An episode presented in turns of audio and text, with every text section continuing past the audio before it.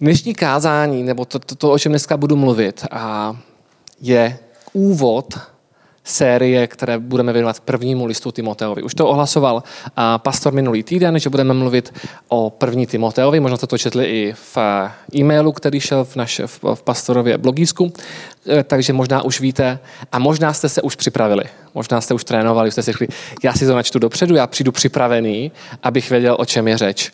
A pokud nemáte svoje znalosti prvního listu Timoteovi úplně hlavě přesně. A teď to, my to vyzkoušíme, uděláme to metodou rouškovou. Jo? Zavřete oči, skloňte, skloňte hlavy. A kdo z vás si v posledním týdnu přečetl první listy Motelovi? Jsou tu takový. Jsou tu takový a to je super. Vy jste přišli připravení. Pro všechny z vás, kteří jste nepřišli připravení, nebo vy jste nemuseli být připraveni, to jako není úkol, to není škola, že byste museli eh, plnit tak jako úkol a teďka studovat jako na přednášky. Já pořád ještě studuju školu a tak tam si musíme na každou hodinu připravit texty a napsat k ním poznámky. Toto není žádná vysoká škola, tady to nemusíte dělat, ale pokud jste už četli, tak máte takový drobný náskok. Ale a, Jelikož považuji za velmi praktické začít jedním tématem, který se v prvním listě Timoteovi, který se tam objevuje, a než se, který se ponoříme dál, tak já jsem si říkal, já ty verše přečtu. Já ty verše přečtu protože se velmi hodí v kontextu toho, co dnešní, dnešní dny náš národ prožívá. Nevím, co jste dělali včera vy. Já jsem byl trošičku zvědavý, jak dopadnou volby. Já jsem potom slyšel kolem desáté ohňostroj tady v Kolíně. Jsem si říkal, nevím, jestli někdo, asi někdo slaví. Buď narozeniny nebo výsledky voleb, já nevím. Každopádně je pravda, že eh, když jsou takové volby, tak je to téma celospolečenské a, a vznikají z toho různé emoce, různé pocity, různé názory. A můžou z toho vznikat i takové jako napětí a rozkoly. Někdo je třeba zklamaný, někdo se raduje. Ale apoštol Pavel v prvním listu Timoteovi má k tomuto tématu co říct a já jsem si říkal, že bude velmi vhodné tím dneska začít právě protože máme tak čerstvě po volbách. Tam v druhé kapitole, v první čtyři verše, apoštol Pavel píše, na prvním místě žádám, aby se konaly prozby, modlitby, přímluvy. Díku zdání za všechny lidi, za vládce a za všechny, kteří mají v rukou moc, abychom mohli žít tichým a klidným životem v opravdové zbožnosti a vážnosti. A jako každý křesťan, který si řekl, já jsem občan této země, splním svoji občanskou povinnost, tak věřím, že k těm volbám měl přistupovat a mohl přistupovat za tímto cílem abychom mohli žít tichým a klidným životem v opravdové zbožnosti a vážnosti. Každý už si může, má možná trošičku jiný názor na to, která politická strana, nebo jak, jak, jakým způsobem, když bude volit, toho dosáhne. Ale měli bychom všichni sdílet a tyto věci. A já si myslím, že to je něco, co můžeme udělat mimochodem rovnou dneska. My rovnou dneska můžeme konat prozby, modlitby a přímluvy a díku zdání za všechny lidi, abychom mohli žít a tichým a klidným životem a v opravdové zbožnosti a vážnosti.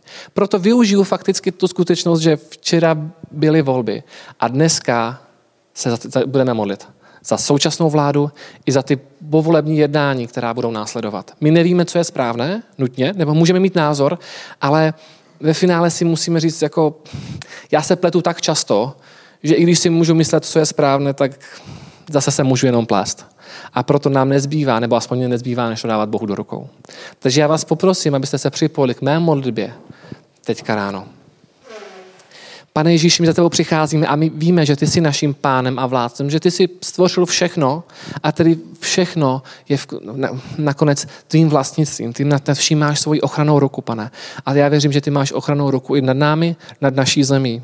A pane, tak proběhly volby a lidé přišli a přicházeli s tím nejlepším vědomím a svědomím si zvolit vládu nebo zvolit zástupce, aby ti vytvořili vládu, aby naše země mohla žít v pokoji, aby lidé mohli žít tak dobře, aby se jim dařilo. Pane, ale my nevíme, jakým způsobem věci se budou vyvíjet, jakým způsobem dopadnou. My můžeme být šťastní, my můžeme být zklamaní z toho, jak ty volby dopadly, pane. Ale tak my chceme prosit za to, ať už jsou naše volební preference, nebo jakým způsobem, ať už je nám někdo sympatický nebo nesympatický, pane, ty nás vyzýváš tomu, abychom se modlili za každého z nich. Abychom se modlili za ty, kteří jsou vládci naší zemi, aby tak opravdu a, měli, pane, měli tvoji milost a opravdu mohli vést tuto zemi takovým způsobem, že opravdu se naplní to, co je, abychom my mohli žít tím tichým, zbožným životem. Tím životem, který opravdu nám dá prostor vyznávat tebe, uctívat tebe a radovat se z toho, co ty děláš a tak zvěstovat to tvé evangelium v této zemi, pane.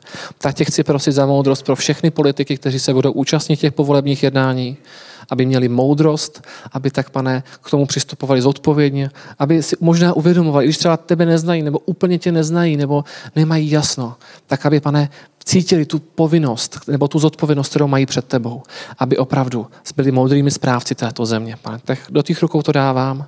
Prosím tě za to a prosím tě za pokoj pro naši zemi, aby ty výsledky voleb nespůsobily nějaká, nějaké, nějaké konflikty a rozepře větší, než byly do posud. Ale naopak, aby to vedlo, aby tak, abychom tak mohli směřovat k pokoji a radosti, pane. Ale to můžeš dát jedině ty. Amen. Tak věřím, že toto byla taková aktuální modlitba, protože to aktuální téma. A mimochodem, my se do té, k tomu tématu křesťan a politika v této sérii ještě dostaneme, protože v, té, v tom prvním listu Timotovi to je a já se tomu ještě budu chtít věnovat příští týden trošičku dál od těch voleb, ale dneska máme na programu takový úvod do té naší série. Zeptám se, podívám se na vás, kdo z vás tady má Bibli sebou, tištěnou Bibli a kdo ji má na mobilu. Takže prosím všichni, kteří jste aspoň u jedné otázky odpověděli eh, zvednutím ruky ano, tak abyste si je vzali, protože budeme za chviličku potřebovat. Předtím, ale než se k ním dostaneme, máme čas je připravit, si položíme otázku, co je zač ta první, eh, první list Timoteovi, kde se v Bibli bere a co jsou obecně ty pastorální epištoly. Protože první Timoteova patří do a, série, takové skupiny knih, které se jmenují pastorální epištoly. Dali bychom dohromady, které všechny tam patří. První list Timoteův, druhý list Timoteův, ještě nějaký další návrh. Třetí list Timoteův, přesně děkuju. Ne, třetí list Timoteův ne. Filemon tam nepatří. Filipským? Nějaký další návrh? Jsou tam tři knihy. První list Timoteův, druhý list Timoteův a list Titův. Jo, je to taková malinká skupina, je to skupinka ve skupince a Pavlových dopisů a tady tvoří pastorální epištoly. A víte, vždycky, když eh, máme nějakou sérii, která se věnuje biblické knize a já ji mám nějakým způsobem uvést, tu sérii, tak já si vždycky říkám, jak to uvést. A já se nemůžu nikdy pomoct a říct si, no my bychom měli asi začít tím, že si řekneme, já vlastně číst Bibli. Jakým způsobem my čteme uh, různé biblické knihy, protože Bible je plná různých žánrů. Bible je plná různých typů knih a my každou tu knihu vlastně intuitivně čteme trošku jinak. Všimli jste si toho někdy, že jinak čtete přísloví a jinak čtete evangelium, jinak čtete žalmy a jinak čtete zjevení, protože jsou to různé literární žánry. Stejně jako jinak čtete uh, poezii, nějakou básničku, a jinak čtete román, tak jinak čteme ty literární žánry v Bibli. To by, všechno je to Bohem inspirované slovo. Každá ta kniha slouží k tomu, aby nás vedla, aby nás skrze Bůh vyučoval, abychom mohli růst v poznání Boha, ale a každou čteme trošičku jinak. Takže my si musíme říct, tak jak vlastně čteme ty, uh, ty pastorální epištoly. O co tam jde? Jaké jsou ty pár těch důležitých bodů, které bychom měli mít na paměti? Takže, a my si musíme například uvědomit, že většina Pavlových dopisů byla psána, psána celým sborům, a dokonce tyto dopisy, když apoštol Pavel psal, tak je psal jako oběžníky. Už předem počítal s tím, že budou kolovat. To znamená, napsal dopis, tady celou epištolu, celou bibli, jednu biblickou knihu třeba, poslal to do sboru a počítal s tím, že to si přečtou všichni lidi tam a bude to kolovat. Oproti tomu ty pastorální epištoly byly psány primárně konkrétnímu člověku a s nějakým, nějakým účelem, takový jsou mnohem intimnější, jsou mnohem soukromnější. My je taky dneska čteme, my taky dneska je používáme ke kázání, ale chápeme, že ty tyto konkrétně, toto malá skupina Pavlových listů byla psána prostě takým, takým soukromým záměrem.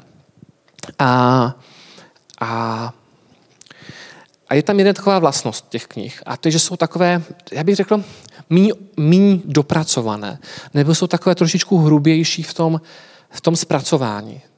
Nebo jinak řečeno, apoštol Pavel, když psal první list Timoteovi, tak víc si otvíral svoje srdce a, a dával tam ty myšlenky, co ho napadaly. Jo? Není to jako nějaká teologická studie, jako list Římanům, kdy začne a postupuje a je to velmi propracované. Každý, prostě každá kapitola každý, navazuje na sebe, každý verš na sebe navazuje velmi pečlivě. Je to všechno promyšlené. Ne. Když čteme první Timoteovi, druhou Timoteovi, tak čteme, že Apoštol Pavel tam má takový, jako ty svoje myš, toho napadá, tam píše. Ty druh, důležité postřehy, které potřebuje, aby Timoteus věděl, ty si tam přes všechny pěkně a, připravil, napsal ale není to jako propracovaný teologický traktát. Je to spíš takový opravdu dopis, jaký bychom možná psali my.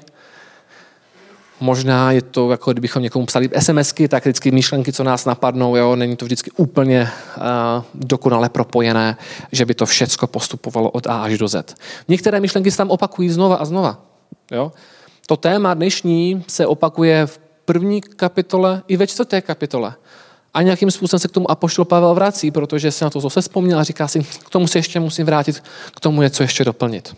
Jo, takže to mějme na paměti, když čteme první list Timoteovi. Jo?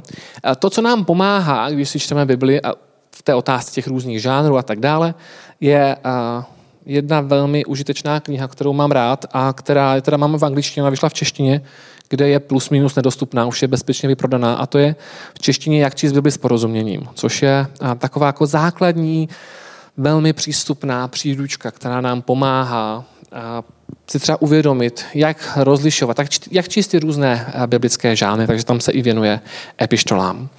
A autor, nebo autoři Gordon Fee a, a Douglas Stewart tam uvádí takové dva postřehy, které je potřeba mít na mysli a jako je dva základní principy při čtení biblických textů. A to je to, že první věc, že text nikdy nemůže znamenat to, co neznamená pro svého autora a jeho čtenáře. To znamená, že když my čteme Bibli, a my totiž čteme Bibli, protože my s ní chceme něco si odnést, my chceme něco, co nám pomůže do našeho života, že? My ji nečteme z dlouhé chvíle jenom protože, a, respektive my ji nečteme znova a znova a, a prostě někdy to čteme jako jednou za rok nebo jednou za tři roky, chceme, chceme přečíst celou Bibli. My to neděláme, protože prostě se nudíme a že nejsou žádné jiné knížky na světě. A většina z nás má pravděpodobně větší knihovny doma, než množství knížek, které jsme schopni za život přečíst. Jo? Nebo Chtěli bychom minimálně takové knihovny mít. Jo? Takže prostě my, knihy neč, my Bibli nečteme, protože by ne, na světě neexistovaly žádné jiné knihy. My Bibli čteme, protože prostě si myslíme, že Bible je speciální kniha a je to kniha jako žádná jiná a dokáže nám dát do života a vedení, informace a že dokáže, dokáže změnit náš život k lepšímu. My jsme v minulé sérii, kterou jsme tady měli, kde mluvil především Martin Pence a s Idou, tak a mluvila tam i Sára, tak jsme kladli důraz v té sérii na to, že chceme vidět tu proměnu, že člověk chce zažít tu proměnu, že nejde o to jenom slyšet informace, ale chce, aby ty informace člověka proměnily, aby ten život byl jiný, lepší, aby člověk byl ve finále lepším člověkem. A to se neděje skrze informaci, ale to se děje skrze to, že Duch Svatý skrze tu informaci nás proměňuje. A my tedy uvádíme do každodenní praxe, do každodenního života tu proměnu. A proto si čteme Bibli, protože doufáme, že Duch Svatý bude skrze to pracovat a my budeme jiní.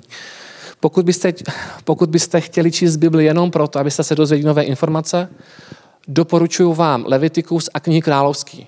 Tam je plno informací, tam je totiž plno men, plno přikázání, plno faktických údajů, které vám se budou velmi hodit k životu a takže tam to se do, do konce života se ty všechny informace nezapamatujete.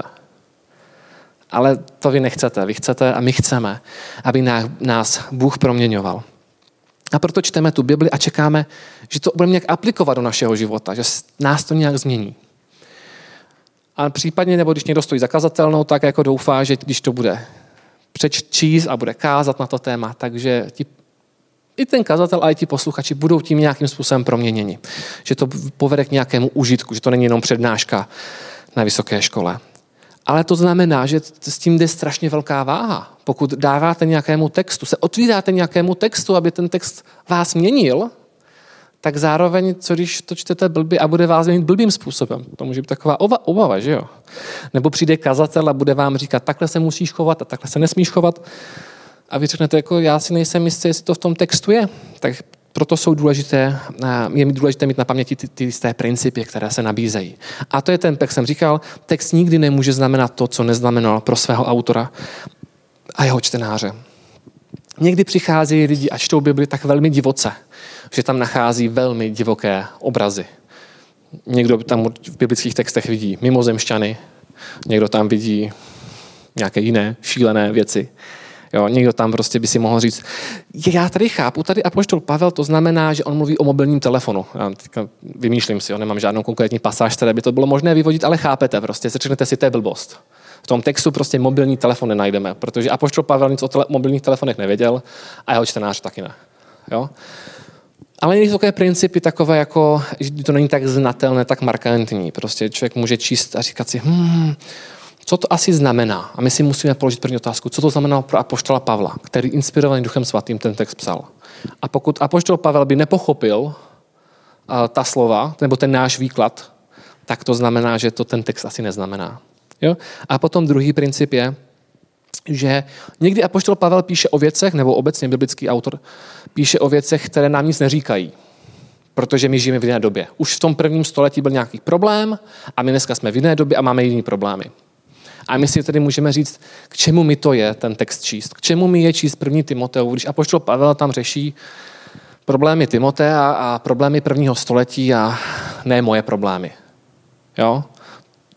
A ten druhý princip je taky velmi užitečný, který nám říká, pokud my se nacházíme v obdobných životních situacích, jako se nacházeli ti čtenáři, kteří četli ten, eh, to boží slovo v tom prvním století, pak to boží slovo, to, co Bůh říká lidem tenkrát, Bůh říká i nám dneska. Jo, takže to je takový druhý uh, princip. A k jeho aplikaci doufám, že bude příležitost této naší sérii si to ukázat.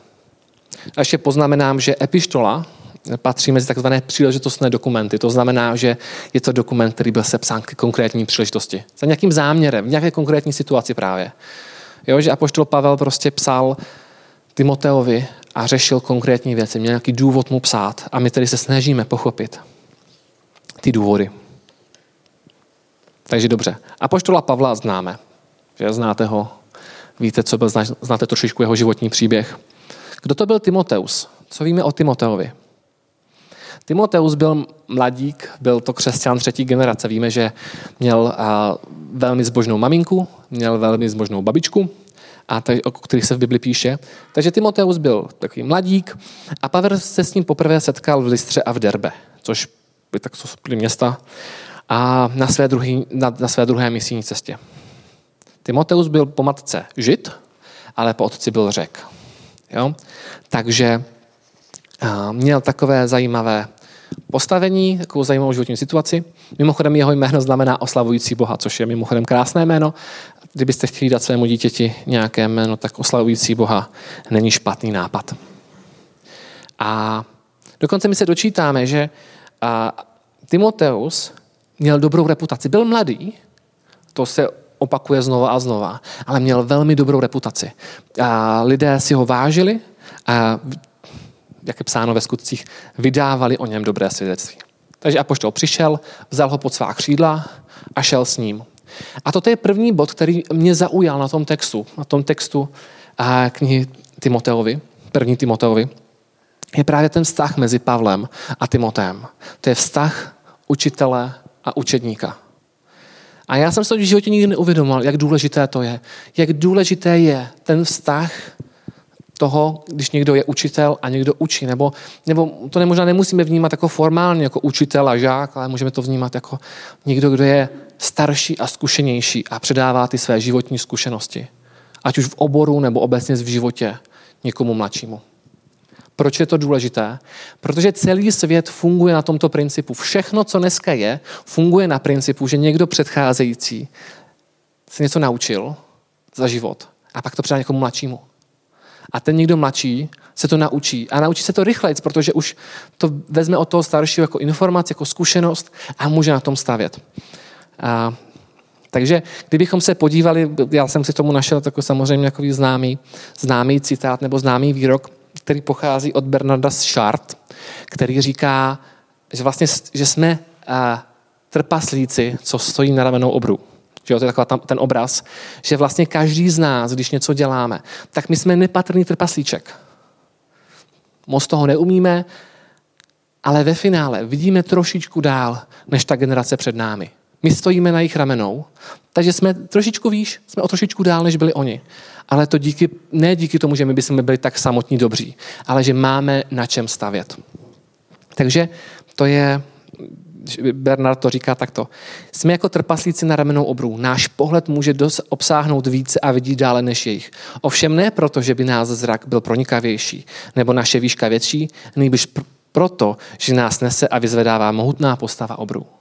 Takže to jsem si uvědomil, když jsem to četl a pak jsem si ještě říkal, to je, máme ještě jiný obrat, který říkáme a to je, že nemáme znova vynalézat kolo. Jo? Už něco vynalezeného. Jo? Že vlastně my můžeme čerpat z těch generací před námi. A proto bylo velmi důležité a velmi cené, že Timoteus měl svého učitele Pavla, od kterého se mohl učit. A tento vztah mě velmi osobně ovlivnil a, a, a povzbudil. A jak jsem říkal, že si máte připravit svoje Bible a najít si to, tak si můžete najít první Timoteovu. Protože na úvod této naší série mě nenapadá nic lepšího, než si první Timoteovu, první kapitolu společně přečíst. Takže já to budu číst a vy to můžete sledovat. Dívat se do svých biblí a sledovat to se mnou. Není to dlouhá kapitola, takže to zvládneme. Ale to, co tam vlastně sledujete, a já vám ještě prozradím, čeho si tam všímat. Protože epištola má svoji strukturu a já vám jenom řeknu, že ta tradiční struktura epištoly je, že na úvod je jméno pisatele, potom je jméno příjemce, potom následuje pozdrav. A potom nějaký text toho, toho poselství a potom jsou závěrečné pozdravy. A jakož nebudeme číst celou knihu, ale přečteme jsem první kapitolu, tak si všímejte vlastně tyto body. Jméno pisatele, jak je popsán, jméno příjemce, pozdrav. A potom si všimnete. A, a potom si všimnete to samotného textu té, té epištoly. Pavel, apoštol Krista Ježíše z pověření Boha, našeho spasitele a Krista Ježíše, naší naděje, Timoteovi, vlastnímu synu ve víře, milost, slitování a pokoj od Boha Otce a Krista Ježíše, našeho pána. Když jsem odcházel z Makedonie, žádal jsem tě, aby zdále zůstal v Efezu a nikomu nedovolil učit odchylným naukám a zabývat se bájemi a nekonečnými rokmeny, které vedou spíše k jalovému hloubání, než k účasti víry na božím záměru. Cílem našeho vyučování je láska z čistého srdce, z dobrého svědomí a upřímné víry. Od toho se někteří odchýlili a dali se na prázdné řeči. Chtějí být učiteli zákona a nechápou ani svá vlastní slova, ani podstatu toho, o čem s takovou jistotou mluví. Víme, že zákon je dobrý, když ho někdo užívá správně a je si vědom, že zákon není určen pro spravedlivého, nejbrž pro lidi zlé a neposlušné, bezbožné a hříšníky, pro lidi bohaprázdné a světské, pro ty, kdo vstáhnou ruku proti otci a matce, pro vrahy, smilníky, zvrhlíky, únosce, lháře, křivopřísežníky a co se ještě příčí zdravému učení, podle evangelia slávy poženaného Boha, které mi bylo svěřeno. Děkuji našemu pánu, který mi dal sílu Krista, dal sílu Kristu Ježíši, že mě uznal za spolehlivého a určil ke své službě, ačkoliv jsem byl předtím rouhač, pronásledovatel a násilník. A přece jsem došel slitování, protože jsem ve své nevěře nevěděl, co dělám. A milost našeho pána se nadmíru zhojnila a s ní i víra, i láska v Kristu Ježíši. Věrohodné je to slovo a zaslouží si plné přijetí. Kristus, Ježíš přišel na svět, aby zachránil hříšníky. Já k ním patřím na prvním místě. Avšak dostal jsem, došel jsem slitování, aby Ježíš Kristus právě na mě ukázal všechnu svou schovývavost jako příklad pro ty, kteří v něho uvěří a tak dosáhnou věčného života. Králi věků, nepojmíjejícímu, neviditelnému, jedinému Bohu, buď čest a sláva na věky věků. Amen. To ti kladu na srdce, Timot, synu Timotej, ve shodě s prorockými slovy, která byla o tobě pronesena, aby si jimi povzbuzen bojoval dobrý boj a zachoval si víru, i dobré svědomí, jímž někteří lidé pohrdli a tak stroskotali ve víře. Patří k ním Hymoneaos a Alexandr, které jsem vydal satanu, aby se odnaučili rouhat. Když tento text četeme, tak je tam najednou plno momentů, u kterých by se dalo zastavit. Že jo? Plno otázek najednou napadá. Prostě co to znamená, že vydal satanu, aby se tito dva eh, muži odnaučili rouhat. Co znamenají ty ostatní věci? Proč tam apoštol Pavel vysvětluje všet, nebo uvádí všechny ty, a už někdy archaickými slovy, všechny ty různé způsoby uh, hříšníků. A, takže nás napadají otázky a my se je můžeme snažit pokusit odpovědět ale v této naší sérii jako není prostor pro každou jednu z nich. Ale pokud budete mít nějaké otázky konkrétně z toho textu a budete si říct, toto já nechápu a v těch kázáních jste nám to nevysvětlili, v té sérii jsme se nedozvěděli odpovědi, tak neváhejte se na nás obrátit, myslím na mě nebo na, na Martina Pence, nebo na Martina Moldana, který taky bude v této sérii kázat. My jsme to udělali takovou sérii tří Martinů. To znamená, že jsme nepustili základní podmínka byla, jmenuj se Martin, jo, tak můžeš kázat. Takhle to u nás tady prostě funguje. Ne, ale prostě tak vyšlo, že bude, že bude kázat ještě Martin Pence a Martin Moldan. Takže, ale kdybyste měli nějaké otázky k tomuto textu, k těmto kapitolám, můžete s nimi za námi přijít. A to platí i o tom, že vlastně teď jsme si přešli první kapitolu, takže úkol jedna máme splněný. A teďka už můžete potom dál sami, pokud budete mít čas, pokud do vašeho čtecího plánu Bible se to vleze, a tam při, připojit právě ty další kapitoly, abyste byli třeba obeznámeni s celou tou knihou a to se dá přečíst snadno na jeden zátah. To, když bude mít vlak 15 minut spoždění, tak to stihnete přečíst v tom čase. Takže, protože je velká pravděpodobnost, že bude mít spoždění. Takže, a co dál? Tím hlavním tématem, kterému se apoštol Pavel jmenuje, je falešné učení. Že to je jeho problém. A on hned, jak pozdraví Timotea, a to vidíme, prostě první řekne, já jsem Pavel a poštol se představí, kdo píše, že jo, odesílatel, pak je adresát Timoteovi, vlastnímu synu ve víře, pak je tam nějaké přání, nějaký pozdrav, milost, citování a pokoj od Boha Otce a Krista Ježíše našeho pána. A pak hned to jenom řekne, tři věty a hned skáče do problému, který má. A asi to musel být velmi akutní problém, protože fakticky to hned skočí. Píše dopis a říká, já tomu Timoteovi musím napsat on je v tom Efezu a on potřebuje tyto informace ode mě mít. Takže, čau Timoteji, uh, píšu, ti, píšu ti já Pavel, měj se dobře, jdem na to. A co mu říká? Hned mu říká prostě, že nemá dovolit lidem, aby učili odlišným naukám. No, a my bychom strašně rádi věděli, co ty odlišné nauky jsou. Fakticky, kdyby tam Apoštol Pavel si dal trošičku víc práce, aby popsal ty odlišné nauky, s kterými má problém, tak by už ušetřilo mnoha odborníkům a výzkumníkům a po mnoha generacích tu jejich práci. Protože my si nejsme úplně jistí, co myslel. Ale prostě z toho textu my poznáme, co byl ten problém a jsme schopni z toho vyvodit, jak se to týká nás. Ale pravdou je, že my úplně nevíme, co byly ty, ty, ty, ty odlišné nauky, to falešné učení, ale víme, že Apoštol Pavel to řešil v prvním listu Timoteovým, druhým listu Timoteovi a píše o tom i Titovi. Takže prostě píše v době, patrně v době života církve, kdy najednou se rozmohli některé prostě učitelé, kteří přicházeli a učili něco, co byl problém. A poštol Pavelku naznačuje, co je jádrom toho problému, protože oni říkají, že se, že se učí odchylným naukám a zabývají se bájemi a nekonečnými rodokmeny. Jo? Samozřejmě vždycky, když, když řeknete, tento text si přečte nějaký aspoň student prvního ročníku biblické školy, a tím, se, tím samozřejmě se obracím na všechny přítomné studenty prvního ročníku biblické školy, tak si řekne, ha, gnosticismus. Protože gnosticismus je pěkný cizí slovo a vypadá to učeně, když řeknete gnosticismus. Vy si hned myslíte, že jsem vzdělanější jenom protože to slovo znám. Tak si řeknete, tak to určitě měl Apoštol Pavel na mysli. To byl ten problém. Jo, což byla taková eh, na, nauka, která teď se spojila eh, řecká teologie nebo nějaké řecké názory, řecké mýty s, eh, s židovstvím a s křesťanstvím a vznikl takový zvláštní spletenec. Ten se ale objevuje až v druhém století spíš, takže možná to byly nějaké toho náznak, anebo to bylo něco jiného, tou odlišnou naukou. Jo? Takže a poštol Pavel prostě řeší nějaké, nějaký problém, že lidé přicházejí a, a má s tím problém. A proč s tím má problém? Protože to prostě nevede k tomu cíli, který ke kterému by dobré a zdravé učení mělo. A já se přiznám, že jsem s těmito slovy apoštola Pavla měl trošičku problém, když jsem vyrůstal, protože jsem tak nějak se bál, že míří na mě. Protože víte, já jsem uh, od přírody trochu, trošičku víc ukecaný a rád se bavím o kdečem. A zase na druhou stranu moje maminka měla, a naši měli šest dětí, já jsem měl pět sourozenců, takže příležitost mluvit o kdečem bylo strašně moc, každý den neustále. Jo? A obzvlášť v neděli, kdy jsme jeli ze sboru domů.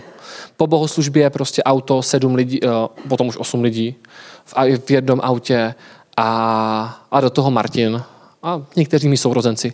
A bav, dokázali jsme se bavit o čemkoliv. A plkat o blbostech. A moje mamka, která už toho měla hlavu, velkou, obrovskou hlavu, protože řešila že všechny ty, uh, obec, co maminky řeší vždycky v neděli ráno a dopoledne, aby děti byly vychystané, aby doma bylo uklizené, aby oběd byl navařený. Já potom ještě měla besídku ve sboru, takže prostě měla plné ruce práce a plnou hlavu těchto věcí. A do toho tam prostě vždycky, co, ne, už, co nic tak, žádné takové povinnosti neměli, nic neřešili, tak prostě plkají o blbostech. A takže jsem se dozvídal prostě, že jestli nemluvím o blbostech. A jestli to má smysl, jestli to není prázdné plkání. Jestli to není to plkání, s kterým má Apoštol Pavel problém. Jo, že prostě nějaké ty, ty takové ty prostě ty jalové řeči, o kterých potom tam Pavel mluví. Jo? Tak jsem si říkal, jestli to jako není na mě mířený. A pak jsem šel na lidskou školu, což ničemu nepomohlo v této oblasti, to jenom zhoršilo. A, a potom jsem... A, no a potom jsem šel studovat historii a to to úplně zabilo. Jo? Takže prostě moje reputace byla pošramocená právě takovou, jako, takovou jako zvláštní nálepkou, že prostě jsem ukecaný a, a, a ne vždycky úplně mluvím jako k věci nebo se zbývám podstatnýma věcma. Že člověka baví ty mý podstatné věci. A, a ještě nejhorší na tom bylo to, že všude, kde jsem se ocitl, jsem byl nejmladší. Ve škole jsem byl nejmladší. A v práci potom, když jsem nastoupil do práce, jsem byl nejmladší. Jo, v té skup, mezi sourozencama jsem sice nebyl nejmladší, ale v takové té starší skupině sourozenců jsem byl ten nejmladší. Jo. Potom jsem uh, ve, u nás ve sboru byl ve staršostvu, v Ústopečích, na Jižní Moravě jsem byl ve staršostvu, taky nejmladší. Jo. Takže prostě to nepomáhalo dát jakou váhu mým slovům uh, právě s, tím, tím, tímto vším. Jo? A tak jsem si říkal, o čem to vlastně Apoštol Pavel mluví? A nemluví trošku ke mně? A tak jsem četl dál a jsem tom přemýšlel a samozřejmě pravda je, že možná jo, ale mám naději, že ne. Jo, rád bych si myslel, že ne. A proč? Protože to, co je podstatné a to, co říká apoštol Pavel Timoteovi, na mnoha místech je Timotej, neboj se mluvit, jinými slovy, neboj se mluvit. Vyučuj, kázej, káž, kaž.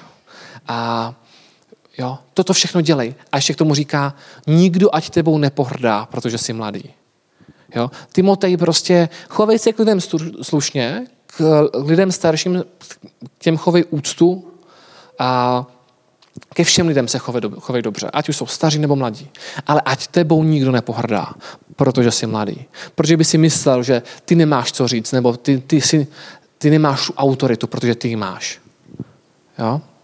A, a říká, ty buď vzorem všech, ať jsi mladý a a to je v pohodě. A ostatní lidi, když se na tebe podívají, tak ať jsou inspirováni, ať jsi vzorem v čistotě, v tom svém chování, v té tvoji lásce, jak ji projevuješ ve víře.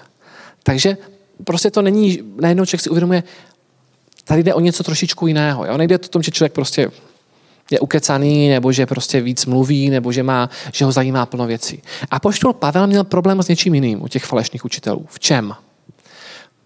Když se podíváme na ty, na ty falešné nebo na ty odchylné nauky, s tím se může, to, co, nám, co to naznačuje nejspíš, je to, že oni přicházeli lidé, kteří chtěli být učitelé. Možná mezi křesťany byli lidé, kteří chtěli být jako učitelé a chtěli napodobovat a, tu, tu rabínskou a, tradici, takové ty rabíni v tom židovství byli respektovaní, byli takový moudří mužové a oni si říkali, tak to chtějí nějak napodobit, chtěli nějakým způsobem to replikovat, protože taky chtěli být vnímaní jako úctíhodní a respektovaní.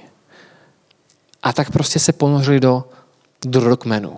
A najednou začali vyučovat věci, které namísto toho, aby obzněř, objasňovali to tu poselství Evangelia, to, co Pavel učil, to, co bylo pro něj tak strašně důležité, aby to objasnili, aby to vysvětlili, aby lidi, když to uslyší, tak řekli, jasně tomu rozumím, paráda, tak jsem to potřeboval slyšet, takhle mě to nikdo nevysvětlil, tak oni byli přesně ti opační. Oni přišli a komplikovali to a najednou vysvětlili rockmeny, najednou vysvětlovali prostě do hluboké minulosti a najednou řešili prostě pravděpodobně, kdo je, já nevím, kdo je koho potomkem, kdo je co, kdo tamto. Takže namísto toho, aby, aby prostě evangelium a to poselství o Kristu udělali jasným a zřetelným, dělali komplikovaným a nepřístupným. A apoštol Pavel byl vytočený. On byl tak vytočený, že prostě hned sedl a psal Timoteovi, říká, prosím tě, nikoho takovému to nedovol. Proč? A to tom apoštol Pavel píše prostě dál v, tom, v té první kapitole. A on tam mluví o tom, on jako říká, ano, jako tam je ta pasáž o tom, že zákon je dobrý. A poštol Pavel, jak, zna, jak, zna, jak víme, měl trošičku problém se zákonem. Tady ne, že by byl kriminálník, ale měl problém s židovským zákonem, protože říká, židovský zákon má nějakou roli, ale potřebujeme tu milost. Jo? A, takže tomu se věnoval ve všech svých, ve všech svých listech. A, a znova on říká, ano, zákon je dobrý, protože nám říká, že jaké chování je špatné. Jo? Takže říká prostě, ano, zákon má nějaký užitek a, a když ti lidé přicházeli a vyučovali zákon, jo, ale a komplikovali to a zamotávali to. Ale prostě tím cílem, to, k čemu směřujeme, je láska z čistého srdce, z dobrého svědomí a z upřímné víry.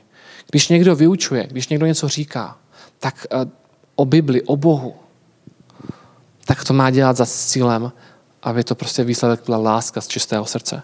A apoštol Pavel tady prostě měl, byl přesvědčený, že ti lidé nejsou motivováni tímto. Oni říká, oni nerozumí, o čem mluví. Jsou to nedouci. A ještě to komplikují pro ostatní lidi a nemíří k tomuto cíli. Takže tím měřítkem, které prostě pro nejenom do vyučování, když se někdo postaví zakazatelnou, ale pro každého z nás, to, co když čteme Bibli, když mluvíme o Bohu, když přemýšlíme, co Bůh pro nás udělal, tak tím cílem opravdu má být ta láska, a, a z čisté víry. Jo? Takže to je důležité. A poštol Pavel, a proč to říká, nebo k čemu tam směřuje? On totiž potom ve zkrátce e, zhrnuje svůj osobní život. On tam potom v těch dalších verších prostě říká, já jsem byl hříšník, já jsem byl špatný, já jsem, měl, já jsem prostě dělal zlé věci. A Bůh mě zachránil. Bůh mě vyvolil, mě Bůh mě vykoupil, Bůh mě zachránil, Pán Ježíš mě zachránil. A o tom ušlo. A on prostě chtěl, aby tuto jednoduchost toho poselství Evangelia mohli chápat i ostatní lidé. Jo? On nechtěl, aby, aby, aby zvěst, aby biblická zvěst, aby to, co se káže, aby se to, co se vyučuje ve zborech, eh, mladých, rozvíjejících se zborech prvního století, bylo nějakým způsobem překomplikované a nepochopitelné a zmatečné. On chtěl, aby lidé, když uslyší kázání a vyučování, aby prostě v tom viděli, jak je Ježíš úžasný. Že Ježíš zachránil hříšníka, jako je Pavel, tedy, že zachránil hříšníka, jako jste vy a jako jsem já. Nebo bych se obrátil, na prvním místě zachránil hříšníka, jako jsem já. Víte, já neznám moc vašich hříchů. Nemám tušení, co, co vás trápí, nebo co jste v životě dělali, a, nebo co možná ještě pořád někdy děláte. Jako nevím. Ale vím to moc dobře o sobě. Takže je mnohem snažší si uvědomit, říkám si, pán Ježíš zachránil takového hříšníka, jako jsem já, to je skoro nemožný. Hříšník, hříšníky jako vy, to si dovedu představit. Vy jste, vy jste fajn, milí, hodní lidi, vy jste, vy jste, vy jste krásní a šikovní a, a, a nemáte moc stinných stránek. Já o těch svých stinných stránkách vím a říkám si, to, že zachránil Pán Ježíš vás, to, to mě nepřekvapuje. Ale že mě, to jsem do dneška nepochopil. S tím dneska, do dneška mám prostě takový pocit, říkám si, pane Ježíši, jako ty jsi dokázal nemožný. A přesně tak se na to díval poštol Pavel. On věděl, co v životě dělal. On věděl, jaká byla jeho minulost. On věděl, že pán Ježíš vykoupil. A teď chtěl, aby to všichni, aby chápali, aby to porozuměli, že to je to, co pán Ježíš dělá. A proto nabádal Timotea, aby mu říkal, prostě Timotej, nikomu nedovol, učit něco jiného, ale ty to vyučuj. Ty káz, kaš. Já, mě byla nějaká konference před časem, kde mě strašně oslovil a, řečník, který tam mluvil. On si pozval, byl to respektovaný kazatel z Ameriky.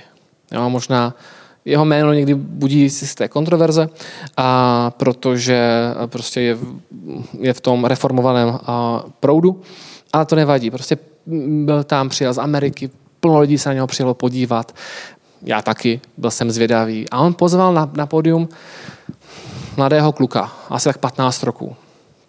A říká mu, víš co, ty když, a to, co ty můžeš kázat evangelium, když bude v souladu s tím, co učí Bible.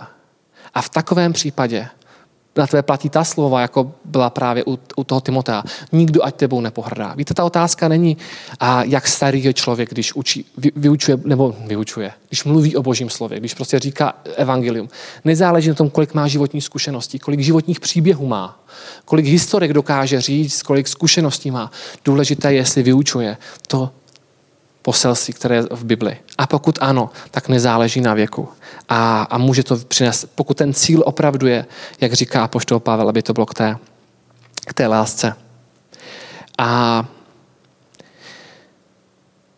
takže tím se dostávám vlastně k tomu, k tomu zhrnutí toho, co jsem chtěl říct na úvod. Chtěl jsem na úvod říct něco málo o tom, čemu se budeme věnovat, jak se čte, jak se čtou epištoly, ale také jsem chtěl vlastně tento důraz. A toto musí být důraz té naší série a všeho, co děláme. Aby prostě z toho všeho, co děláme, vyvěrala ta otázka, vidí lidi na tom, jak já žiju, to, co dělám, to, co říkám, hlavně, především to, co říkám, vidí na tom prostě tu lásku, vidí, mají prostě z toho ten užitek, a nebo naopak, prostě je to ten můj život a to moje poselství je takové zamotané a plné bájí a mýtů a komplikovaných věcí, že najednou tomu lidi ani přece rozumět nemohou. Takže nezáleží na tom, jak je člověk starý, protože máme mladého Timotea, starého Pavla. Opravdu nezáleží na věku. Ale záleží na tom, jestli ten, člověk, jestli ten člověk to, co říká o Bohu, říká, a, jestli říká pravou náuku, která je motivovaná správně. Protože je motivovaná tou láskou z čistého srdce. Jo?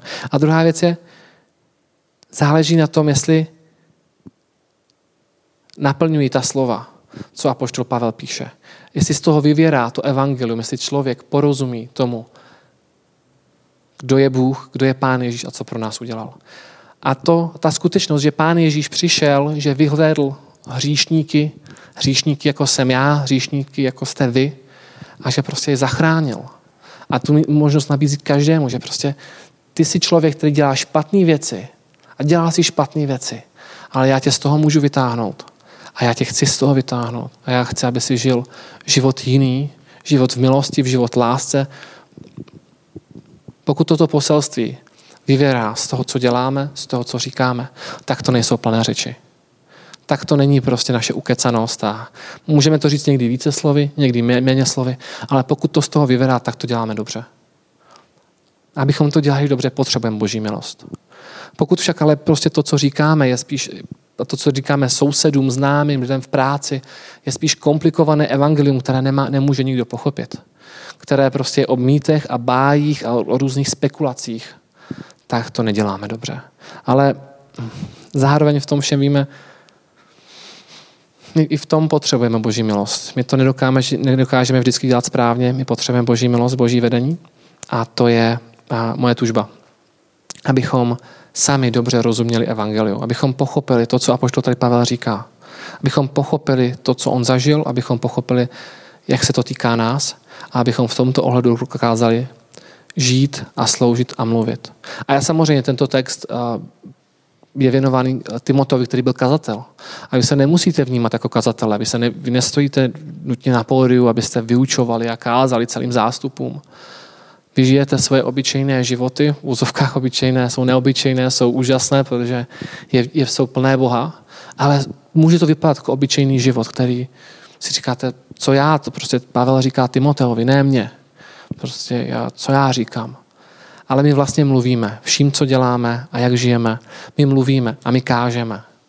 Na každý den, možná i když jdeme do vlaku a tam jsou sami cizí lidi, kteří už nikdy v životě nepotkáte a říkáte si, kdybych teďka tady něco udělal, tak prostě mi to nedožene zdánlivě. Protože ti lidi mě uvidí, řeknou si, to je hulvát, nebo ten člověk je takový nebo onaký, a, ale prostě už mě nikdy neuvidí.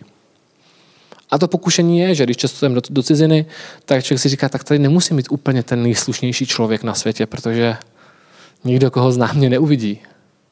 Pravda je ale taková, že prostě to není o tom, jestli, mě, jestli ti lidi, co tam potkám, a pokud by se k někomu třeba choval protivně, podrážně, vynedal paní na recepci v hotelu někde na, druhém koule, na druhé straně země koule, že, mě to, že to prostě, to je v pořádku, to mě nikdo jako, lidi, co znám, na kterých mě záleží, mě neuvidí. A to se nedozví přece, že jo, tak ne, to, co máme, kam, kamkoliv jdeme, tam kážeme, tam mluvíme. Pokud a jsme plní Pána Ježíše, tak se to bude projevovat. A to, co budeme vysílat, ty signály, budou, doufám a věřím, zjevné, snadno pochopitelné a povedou k lásce. A nebudou prostě zmatené, zamotané, komplikované, když prostě si budeme tvrdit na jednu stranu, že jsme křesťané, na druhou stranu se prostě budeme chovat způsobem, který tomu neodpovídá. Takže já bych si přál, aby kamkoliv jdeme, každý z nás, abychom opravdu to, tou cestou vyučovali evangelium. Nepřímo, ale abychom tedy dělali tím způsobem, jak nás vybízí apoštol Pavel. Takže já vás poprosím, abyste ještě sklonili svoje hlavy. Já se jednou pomodlím a potom poprosím Slávku, aby zahrála ještě píseň. Pane Ježíši, my za tebou přicházíme a víme, že my bychom rádi, kam jdeme, přinášeli to tvoje evangelium, aby bychom rádi, aby ta zvěst se šířila, aby lidé opravdu rozuměli tomu, co ty vyučuješ, to, co ty říkáš, abychom, aby lidé se dozvěděli o tom, že ty jsi zachránil hří, hříšníky, jako jsme my, že ty nás zachraňuješ, vykupuješ. Ale my to ne vždycky dokážeme, my nemáme tu sílu sami v sobě, my, my ne vždycky jsme snadno srozumitelní, pochopitelní ale tak, pane, my toužíme potom, aby ty si nás činil srozumitelnými, pochopitelnými. Abychom opravdu dokázali kázat to, tu zvěst o tobě, tak aby lidé chápali, aby ti mohli být proměňováni. Nikoliv, aby byli zmatení a, a nerozuměli, o co se děje. děje. Tak tě, pane, prosím, aby si nám žehnal do tohoto týdne, který je před námi, abychom takhle opravdu dokázali žít. Jasně a srozumitelně, abychom dokázali to poselství o tobě přinášet, kam náš povedeš. Amen.